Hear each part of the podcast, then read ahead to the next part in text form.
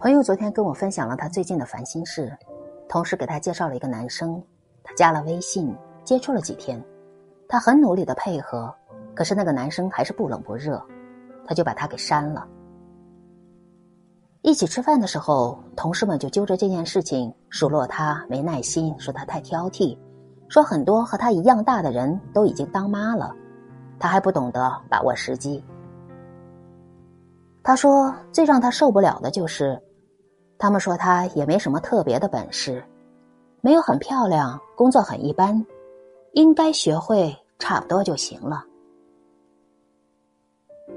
是，我很平凡，我长了一张大众脸。我做着普通的工作，我没有很多钱，也没有很好的家世，可是我为什么要对婚姻妥协？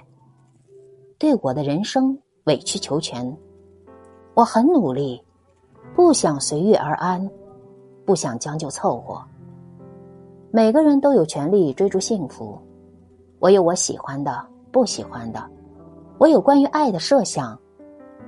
我知道我想要什么样的浪漫。